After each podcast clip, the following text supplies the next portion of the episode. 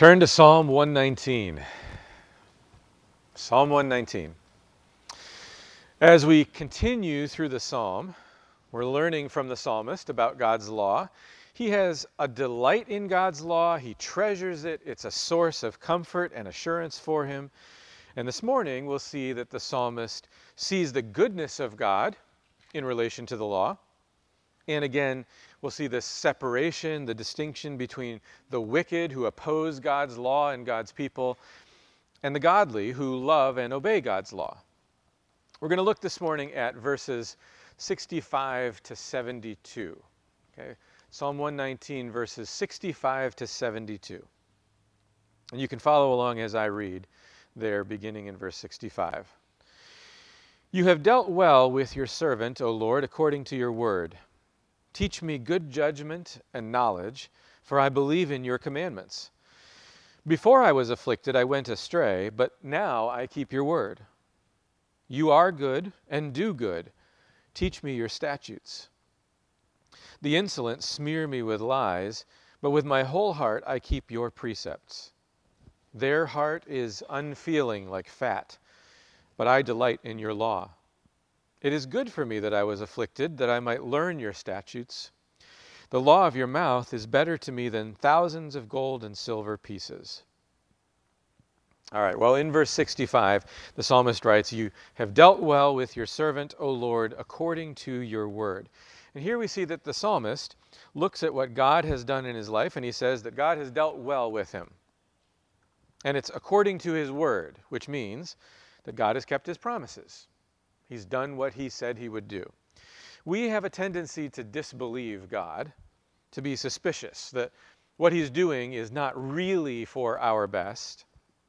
That doubt goes all the way back to the Garden of Eden. It's what Satan suggested to Eve.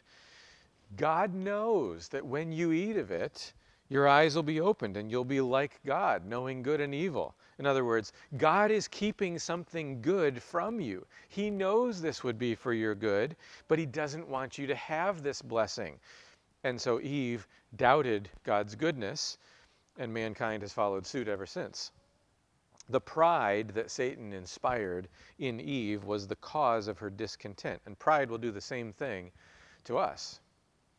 Now, the Bible teaches us that God is not actually hard to please.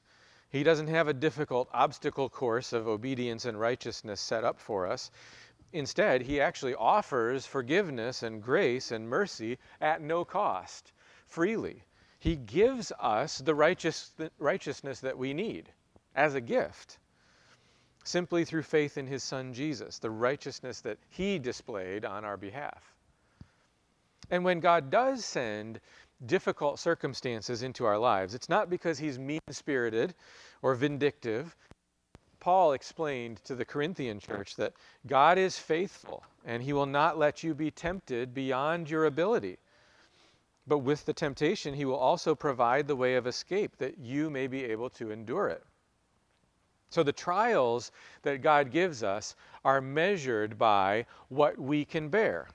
They're not measured by his power Otherwise, they would just crush us. Or by the degree of our sinfulness. Their limit is set by what God knows we can handle in His strength. And not only that, but God has promised to be with us in the trouble. Now, part of why we fail to see things the way that the psalmist does here is that we take things for granted those daily blessings of life that God gives us are things that we have just come to simply expect. And so we're not grateful. But if we would pause and take note of these blessings, we would see that God has dealt well with us according to his word. I grew up singing a hymn from the 1800s that is a simple song. It's not deep, but it expresses this truth.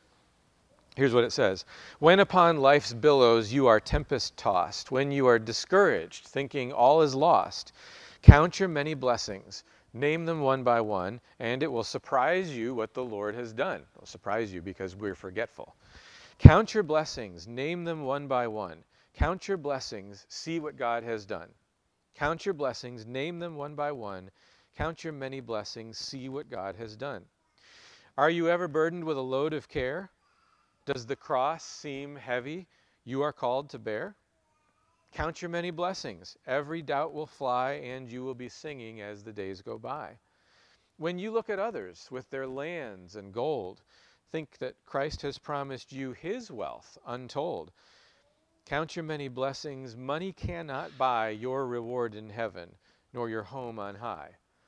So, amid the conflict, whether great or small, do not be discouraged. God is over all. Count your many blessings. Angels will attend help and comfort give you to your journey's end. Spurgeon comments on this verse that we're looking at that God has done all things well. The rule has no exception. And we should come to believe this and respond accordingly in gratefulness. We'll take a look at verse 66. In this verse, the psalmist says, Teach me good judgment and knowledge, for I believe in your commandments. Here, the psalmist expresses his confidence in the law word of God. I believe in your commandments. I have faith that your word is true. I know that your law is good. And at the same time, he recognizes a need in his own life. He needs to be taught God's law, he needs to learn good judgment. So, what is good judgment? Thomas Manton gives us a description. He says, To have good judgment is to distinguish and judge rightly of things that differ, things that may not mis- that we may not mistake error for truth and evil for good. So that means learning to see things the way that God sees them, learning to value what God values, learning to call sin what God calls sin. It's learning to live and think according to God's standards. And the point is that good judgment leads to acting wisely. The Bible talks about knowledge and understanding and wisdom. Knowledge is learning the truth. Understanding is learning to make the connections between those truths, to see the, the reason and the consistency there, the, the, the Christian worldview that underlies it all. And wisdom then is putting that knowledge and that understanding into practice, acting on it, living it out. And good judgment should lead to acting wisely. Now, the problem is, we don't naturally have good judgment. Paul explains that the natural person does not accept the things of the Spirit of God, for they are folly to him, and he's not able to understand them because they are spiritually discerned. And it's not just a matter of knowing. Paul also says that it involves submitting to that truth. In other words, it's a heart issue, not just a mind issue. He says in Romans 10:3, "For being ignorant of the righteousness of God and seeking to establish their own, they did not submit to God's righteousness." So we need God to teach us. And Jesus has given us the Holy Spirit who guides us into truth. It also takes determination. We have to be intentional about it. Deuteronomy 11, 16, Moses told the people, Take care lest your heart be deceived. Our hearts are deceitful. Jeremiah tells us that. So we need to be intentional about learning good judgment. So if you wanted to be intentional about learning good judgment, where would you go for training? What source would you look to? Well, it won't be any surprise when I say that the only place to go is God's law, God's Word, that's the source for good judgment. Psalm 19, verse 7 tells us that the law of the Lord is perfect, reviving the soul. The testimony of the Lord is sure, making wise the simple. See, that's the source for good judgment. God's law is what can make you wise.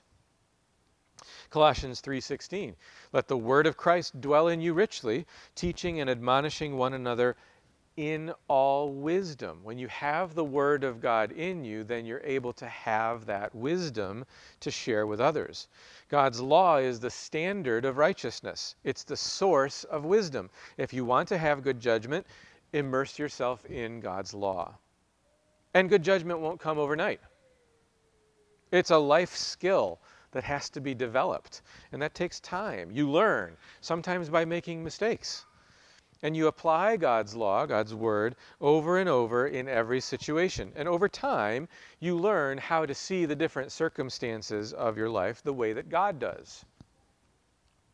Thomas Manton describes the process. He says, Long use and exercise does much increase judgment, especially as it is sanctified by the Spirit of God.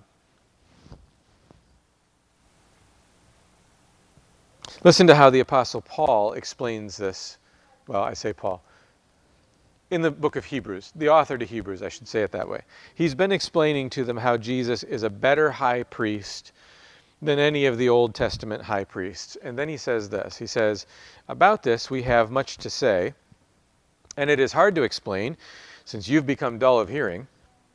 For though by this time you ought to be teachers, you need someone to teach you again the basic principles of the oracles of God. You need milk, not solid food, for everyone who lives on milk is unskilled in the word of righteousness, since he's a child, but solid food is for the mature, for those who have their powers of discernment trained by constant practice to distinguish good from evil. So, notice a couple of things here. First of all, the author of Hebrews says that the fact that they have trouble understanding his theology is because they are spiritually immature. They need training in the basic oracles of God. Oracles in general are simply just divine utterances, things that God says. But the Bible uses the word specifically often to refer to the law of God that was given at Mount Sinai. Paul, for example, in Romans 3 says that the Jews were entrusted with the oracles of God. So here, the author of Hebrews is saying that to grow in basic maturity, they need to understand the elementary principles of the law of God. And this is written to New Testament Christians as the author is trying to help them understand what Jesus has accomplished. You need to be taught the basics of God's law, is what he's saying. And then notice that the evidence of being spiritually immature or childish is that they are unskilled in the word of righteousness. It's the law that reveals what God's righteousness looks like, and they are unskilled in that law. So we're talking about good judgment. To have good judgment, you have to be skilled in God's law. That's what good judgment is. So then, the author of Hebrews here says that the spiritually mature are those who have their powers of discernment trained by constant practice to distinguish good from evil. Powers of discernment, good judgment. And those powers are trained. It takes practice, it takes work.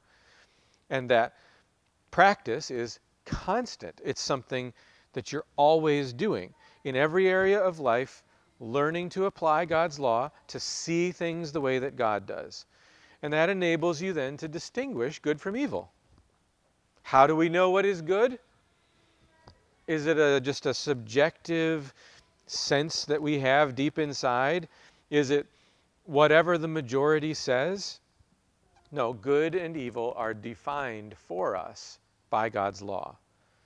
And we need to be training ourselves in that law if we ever want to be mature Christians who can handle the solid food of the Word. Now, what does the psalmist mean when he says, I believe in your commandments? Well, we have to believe the promises of God, but we also have to believe the law of God. If we accept God's promises but not his law, then we're really not believing God's covenant as he gave it to us. We're kind of actually making up one of our own. We have to believe that the commandments come from God. They are authoritative because he's God. So James writes that there is only one lawgiver and judge who's able to save and destroy. And not only that, but we have to believe that God's law is good. God is good, and all that He does is good, and that means that the law that He's given is good. Paul writes in Romans chapter 7 that the law is holy, and the commandment is holy and righteous and good. And so the psalmist says that he believes in God's commandments. Well, I've taken a lot of time on those first two verses this morning So we're going to need to move a little more quickly through the rest of them. Verse 67 says, Before I was afflicted, I went astray, but now I keep your word. So this is giving us one more benefit of God's law. It brings a course correction in our lives. God uses his law to pull us up short when we wander astray and to bring us back to the right path. Charles Spurgeon says that often our trials act as a thorn hedge to keep us in the good pasture, but our prosperity is a gap through which we go astray. We don't like afflictions, but God uses them for our good. And the psalmist says that before he was afflicted, he went astray, but after the affliction, he now keeps God's word.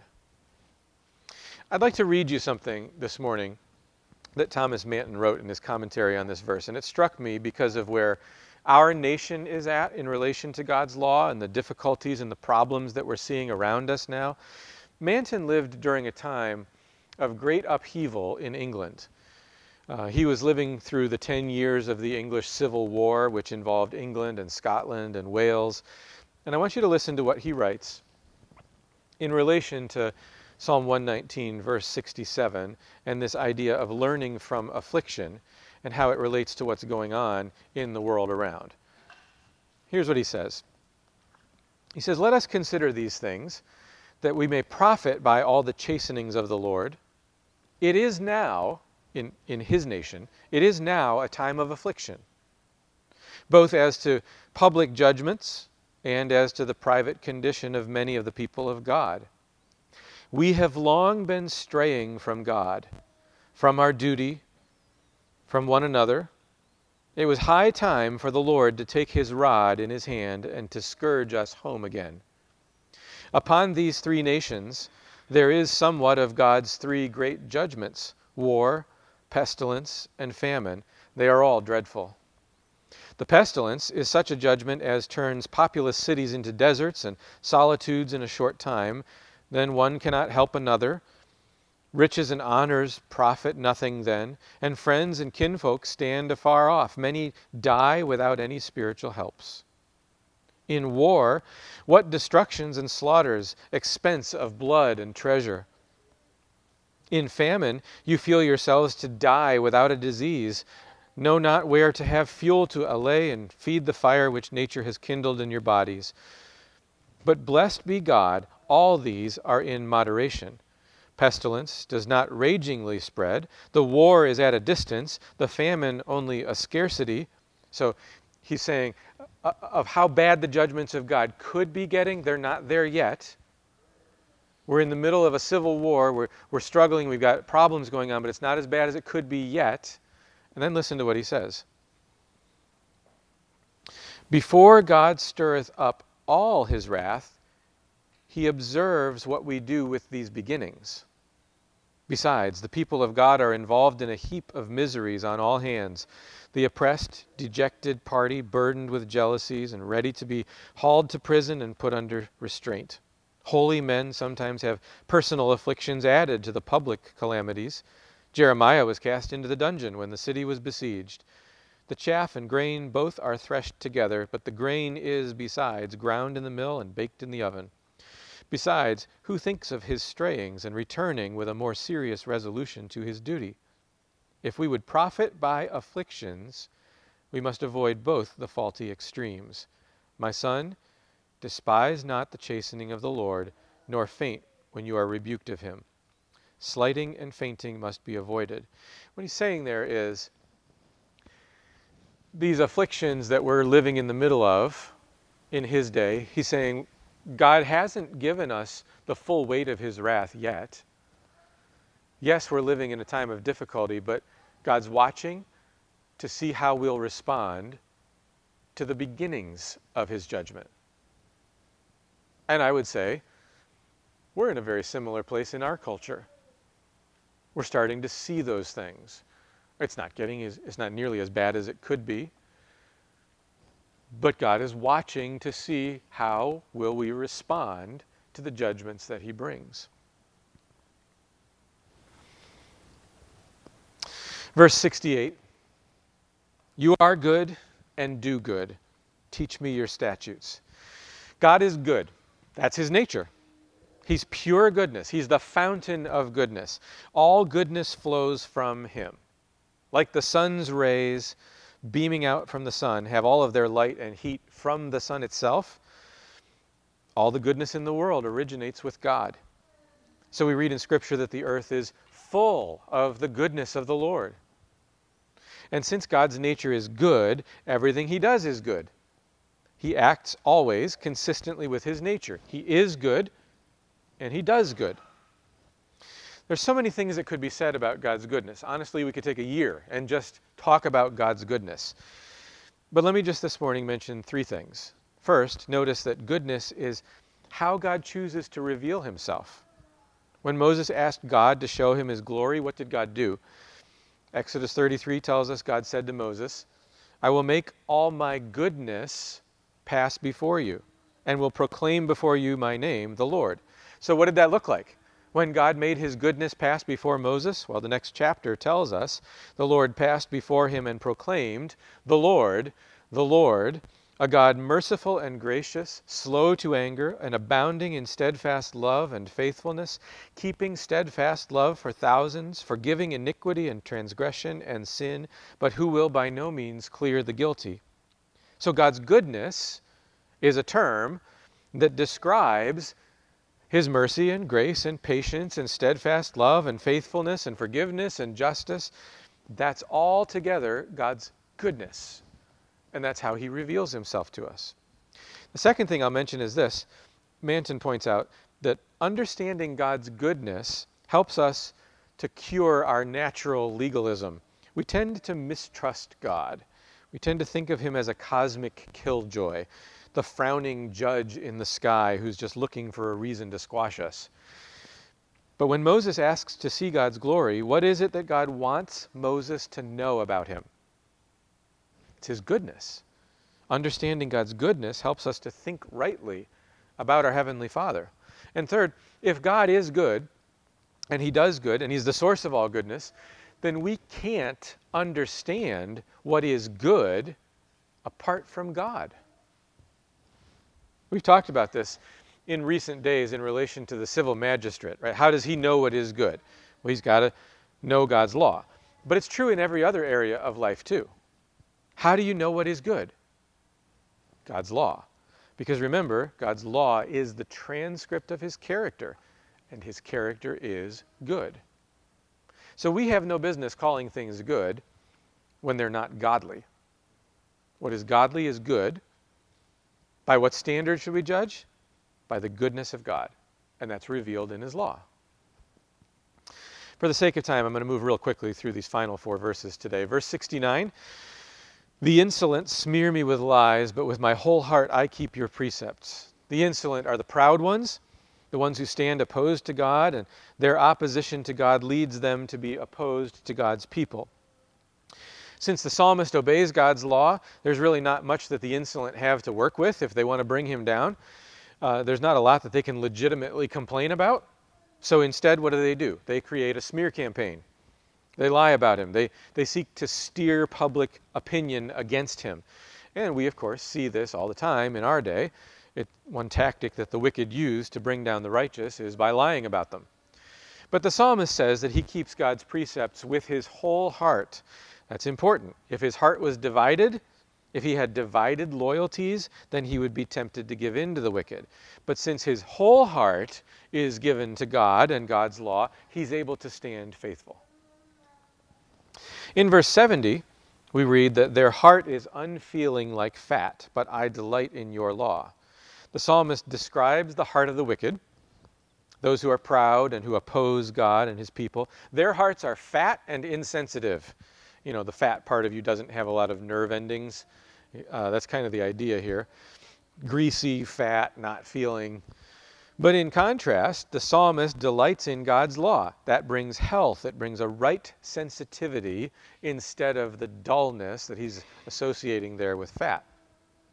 Spurgeon writes Our delights are a better test of our character than anything else.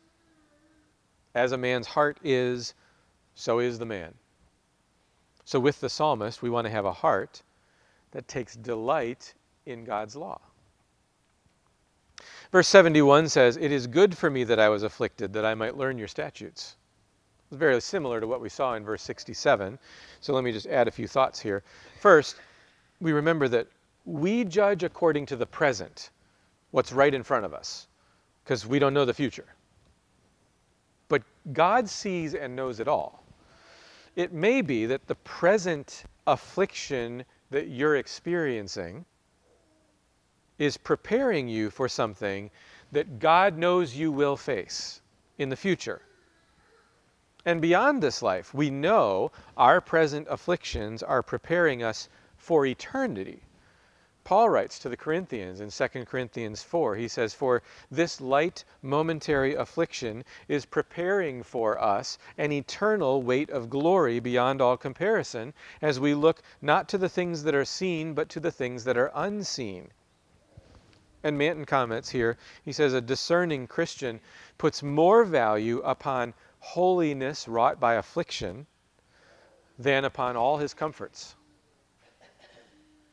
And the second thing here is affliction, difficulties, often enables us to understand God's law better. We see through new eyes, having gone through the experiences that shed new light on God's principles. Martin Luther said, I never knew the meaning of God's word until I came into affliction. I have always found it one of my best schoolmasters.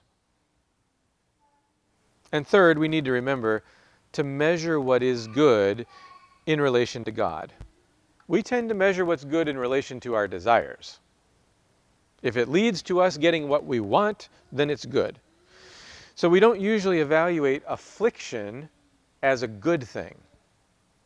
But we should be measuring what's good in relation to God, the source of goodness. And affliction is good when God's using it to make us more like Him. In verse 72, we read, The law of your mouth is better to me than thousands of gold and silver pieces. Spurgeon notes the language that the psalmist uses here when he talks about the law of your mouth. And he says, The same lips which spoke us into existence have spoken the law by which we are to govern that existence. That's why it's so valuable. That's why we should treasure it. What is it that you value? Where your treasure is, there your heart will be also. In the end, Judas betrayed Jesus for 30 pieces of silver. Demas abandoned Paul because he was in love with this present world. Eventually, what you value most will determine the course of your life. And the psalmist says that God's law is better to me than thousands of gold and silver pieces. Is God's law better to you? This is not just saying, yes, objectively, I agree that God's law is better. Most of us would probably agree to that. In general, yes, God's law is better. But is it better to you? This is a very personal statement of the psalmist, and one that should cause each of us to look inward and answer that question for ourselves. Well, for our case law this morning, I'm going to ask you to turn with me to Genesis 17. So turn in your Bible to Genesis 17. I'm going to have you turn several places this morning. This is the beginning of the law concerning circumcision. And I'm really not going to go into detail about the symbolism here because we don't have the time this morning and it's kind of a complicated and confusing one anyway. But I do want you to at least see the commandment of God and the associations that are connected with it. So we'll look at a couple of passages. Here's what we read in Genesis chapter 17. When Abram was 99 years old, the Lord appeared to Abram and said to him, I am God Almighty. Walk before me and be blameless, that I may make my covenant between me and you, and may multiply you greatly. Okay, so the context here is the making of the covenant. Then Abram fell on his face, and God said to him, Behold, my covenant is with you, and you shall be a father of a multitude of nations. No longer shall your name be called Abram, but your name shall be Abraham for I have made you the father of a multitude of nations. I will make you exceedingly fruitful, and I will make you into nations, and kings shall come from you. And I will establish my covenant between me and you and your offspring after you throughout their generations for an everlasting covenant, to be God to you and to your offspring after you. And I will give to you and to your offspring after you the land of your sojournings, all the land of Canaan, for an everlasting possession, and I will be their God. So that's the, that's the content of the covenant that God is giving with Abraham. Now, verse 9. And God said to Abraham, As for you, you shall keep my covenant, you and your offspring after you throughout their generations. This is my covenant which you shall keep between me and you and your offspring after you. Every male among you shall be circumcised. You shall be circumcised in the flesh of your foreskins, and it shall be a sign of the covenant between me and you. He who is eight days old among you shall be circumcised, every male throughout your generations, whether born in your house or bought with your money from any foreigner who is not of your offspring. Both he who is born in your house and he who is bought with your money shall be circumcised. So shall my covenant be in your flesh as an everlasting covenant. Any circumcised uncircumcised male who is not circumcised in the flesh of his foreskin shall be cut off from his people. He has broken my covenant. So, this is the beginning of circumcision. It's clearly ceremonial or symbolic, and it's associated with the covenant that God made with Abraham. The covenant said God would bless all nations of the world through Abraham and his descendants. So, his descendants were to be circumcised in association with this covenant. Now, with that in mind, turn over to Joshua chapter 5. While you're turning there, I'm going to show you one more passage, this time from Deuteronomy 10. You're turning to Joshua 5. I'm going to share with you something from Deuteronomy 10. So just try to listen while you're turning to Joshua 5. If you remember what the book of Deuteronomy is, it's the second giving of the law. That's what the, name actually means. Moses is repeating the law for the people before he passes off the scene. And in chapter 10 of Deuteronomy, Moses is recounting, the, he's giving the Ten Commandments again on the stone tablets for the second time. He's kind of retelling the story, the, you know, the putting the, the ark in the covenant, putting them in the ark of the covenant. And when you get down to verse 12 in Deuteronomy 10, you read this. So you're, you're just holding your place in Joshua 5. I'm going to read to you. You can look up here and see Deuteronomy 10. Okay? And now, Israel, what does the Lord your God require of you but to fear the Lord your God, to walk in all his ways, to love him, to serve the Lord your God with all your heart and with all your soul, and to keep the commandments and statutes of the Lord, which I am commanding you today for your good? Behold, to the Lord your God belong heaven and the heaven of heavens, the earth with all that is in it. Yet the Lord set his heart in love on your fathers, and chose their offspring after them, you above all peoples, as you are this day. That's referring to what we read to Abraham. Circumcise therefore the foreskin of your heart, and be no longer stubborn. So here again we have the covenant, God's choice of Israel to carry out his purposes, and we have the response of obedience that God expects fearing him, walking in his ways, loving him, serving him. And what does Moses call that? He calls it the circumcision of the heart. So before Moses even leaves the scene, we already see that physical circumcision is a picture of a spiritual reality. It's ceremonial, it's symbolic. You can read another passage that does essentially the same thing if, you, if you're interested in Deuteronomy 30. Okay, now, you're in Joshua 5. Okay, this is just after the Israelites have come into the land of Canaan. So the unbelieving wilderness generation has died off, and the younger generation that was born in the wilderness now obediently enters the land. We'll pick it up in verse 2. Joshua 5, verse 2. At that time, the Lord said to Joshua, Make flint knives and circumcise the sons of Israel a second time. So Joshua made flint knives and circumcised the sons of Israel at Gibeath Haaraloth. And this is the reason why Joshua circumcised them. All the males of the people who came out of Egypt, all the men of war, had died in the wilderness on the way after they had come out of Egypt. Though all the people who came out had been circumcised, yet all the people who were born on the way in the wilderness after they had come out of Egypt had not been circumcised. For the people of Israel walked forty years in the wilderness until all the nation, the men of war who came out of Egypt, perished because they did not obey the voice of the Lord. The Lord swore to them that he would not let them see the land that the Lord had sworn to their fathers to give to us, a land flowing with milk and honey. So it was their children, whom he raised up in their, place, that Joshua circumcised. For they were uncircumcised because they had not been circumcised on the way. Okay, so in other words, the wilderness generation, the, the disobedient generation, had not circumcised their children. Now, verse 8. When the circumcising of the whole nation was finished, they remained in their places in the camp until they were healed. And the Lord said to Joshua, Today I have rolled away the reproach of Egypt from you. And so the name of that place is called Gilgal to this day. So, for whatever reason, being uncircumcised was associated with the reproach of the Egyptians being circumcised was associating with God and the covenant that he made with Abraham. Verse 10 While the people of Israel were encamped at Gilgal, they kept the Passover on the 14th day of the month, in the evening on the plains of Jericho. And the day after the Passover, on that very day, they ate of the produce of the land, unleavened cakes and parched grain, and the manna ceased the day after they ate of the produce of the land and there was no longer manna for the people of Israel, but they ate the, of the fruit of the land of Canaan that year. Okay, so here we see the Passover being celebrated in conjunction with circumcision of the nation. These are the two core ceremonial identity markers for Israel. It's an entrance marker and a fellowship meal. Circumcision marks entrance into the covenant community, the Passover meal commemorates how God formed them into a nation by redeeming them from Egypt. And of course, these markers of the Old Covenant have corresponding markers in the New Covenant. Baptism is the entrance marker into the people of God, and the Lord's Supper is the fellowship meal of the covenant community.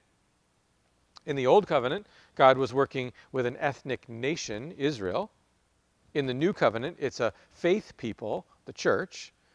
So, the basic gist of the law that I want you to notice this morning is simply the command to circumcise your children as a marker of the covenant. Okay?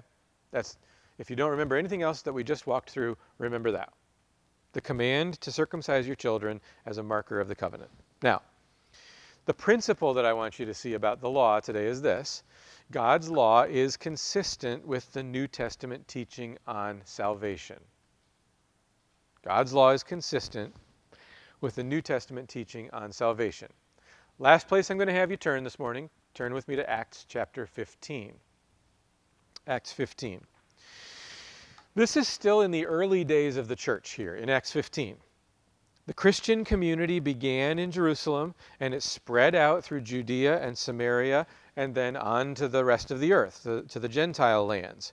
And over time, as churches sprang up in all those places, suddenly the church had to figure something out.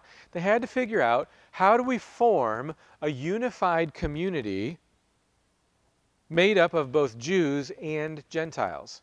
Because God's brought Jews and Gentiles together now in the church, but we're very different.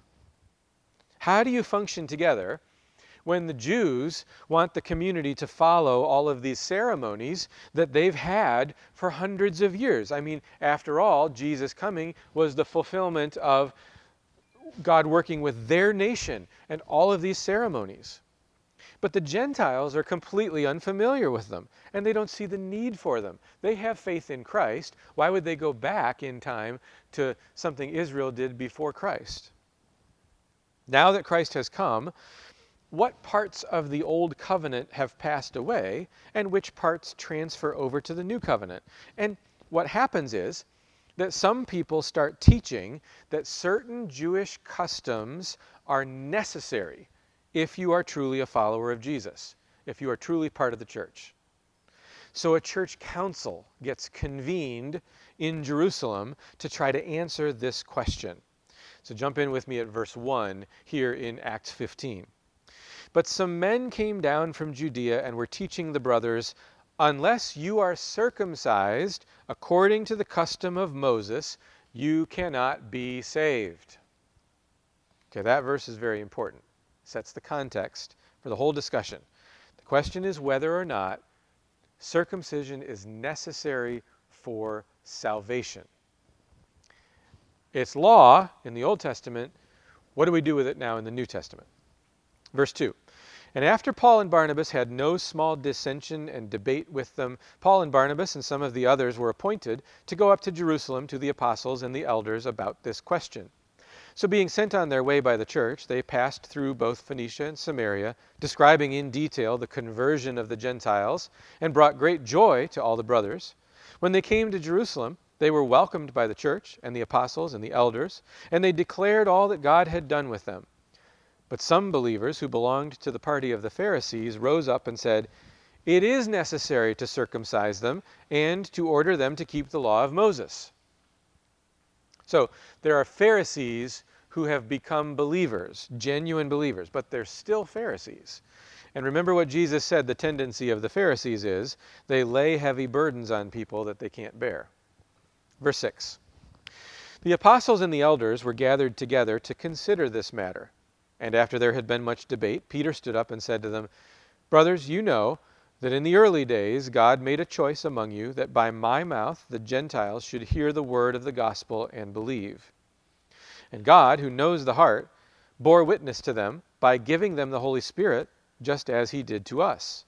And he made no distinction between us and them, having cleansed their hearts by faith. Now, therefore, why are you putting God to the test by placing a yoke on the neck of the disciples that neither our fathers nor we have been able to bear? but we believe that we will be saved through the grace of the Lord Jesus, just as they will. So Peter says there should be no distinction between Jew and Gentile in the church. He says salvation is by grace for both Jews and Gentiles. And if salvation is by grace, then it doesn't come by means of the works of the law. He asks the question since we Jews have never been able to achieve salvation by law keeping, why would we think that Gentiles would be saved by keeping the law? Verse 12 And all the assembly fell silent, and they listened to Barnabas and Paul as they related what signs and wonders God had done through them among the Gentiles. After they finished speaking, James replied, Brothers, listen to me. Simeon, that's just another name for Peter, has related how God first visited the Gentiles to take from them a people for his name. And with this, the words of the prophets agree, just as it is written After this, I will return, and I will rebuild the tent of David that has fallen. I will rebuild its ruins, and I will restore it, that the remnant of mankind may seek the Lord, and all the Gentiles who are called by my name, says the Lord, who makes these things known from of old. So James says that the church is the answer to the prophecy that God would rebuild the tent of David. Like Paul teaches, the church is now Israel. Jew and Gentile, this is all Israel, the new Israel. It's made up of Jews and Gentiles. James continues, verse 19 Therefore, my judgment is that we should not trouble those of the Gentiles who turn to God but should write to them to abstain from the things polluted by idols, and from sexual immorality, and from what has been strangled, and from blood. For from ancient generations Moses has had in every city those who proclaim him, for he is read every Sabbath in the synagogues. So James agrees that salvation is not by law keeping. So why does he keep these few rules in place? He asks the Gentiles to follow a few simple principles that will encourage harmony in the church. And it's really just a temporary thing for this transitional time period before AD 70 and as the church is kind of melding together. These are things that will go a long way toward being considerate to the Jews who have grown up with these rules, and yet it won't place a heavy burden on the Gentiles. So, verse 22 Then it seemed good to the apostles and the elders with the whole church to choose men from among them and send them to Antioch with Paul and Barnabas. They sent Judas, called Barsabbas, and Silas, leading men among the brothers, with the following letter The brothers, both the apostles and the elders, to the brothers who are of the Gentiles in Antioch and Syria and Cilicia, greetings. Since we have heard that some persons have gone out from us and troubled you with words, unsettling your minds, although we gave them no instructions, it has seemed good to us, having come to one accord, to choose men and send them to you with our beloved Barnabas and Paul, men who have risked their lives for the name of our Lord Jesus Christ. We have therefore sent Judas and Silas, who themselves will tell you the same things by word of mouth. For it has seemed good to the Holy Spirit and to us to lay on you no greater burden than these requirements that you abstain from what has been sacrificed to idols, and from blood, and from what has been strangled, and from sexual immorality. If you keep yourselves from these, you will do where you will do well. Farewell. So these rules are given for the purpose of improving the social relations in the church between Jew and Gentile. Okay, so if you think through the list there, if you look at verse 29, abstain from what has been sacrificed to idols and from blood. So later on, we see this in, in the church in Corinth. What about meat that was sacrificed uh, and then it's leftover meat, and so it's sold to the guys in the market, and then in the market, they sell it to the, the people? Can we really not eat that meat? Has offering it to an idol actually done something to the meat? And the answer is no there's nothing wrong with that. The meat itself is fine. And so this is kind of a transitional period thing, like abstain from that just so that we're not offending the conscience of your Jewish brothers. And from what has been strangled, same idea. And then it says from sexual immorality, which would be really confusing because you, you go, well, that's always wrong, right? The confusion stems from the word that's being used here. So let me explain it a little bit. The word here is the word that's often translated as fornication. But the word is, is actually more broad than what we tend to think of. It can refer in Scripture to a number of different things, including provoking the Lord through mistrust or murmuring. It can refer to an arrogant way of life, apostasy, idolatry, witchcraft, heretical teaching, defilement, other moral impurity. The word is kind of a catch all that refers to all of those things. And that's the sense in which it's being used here.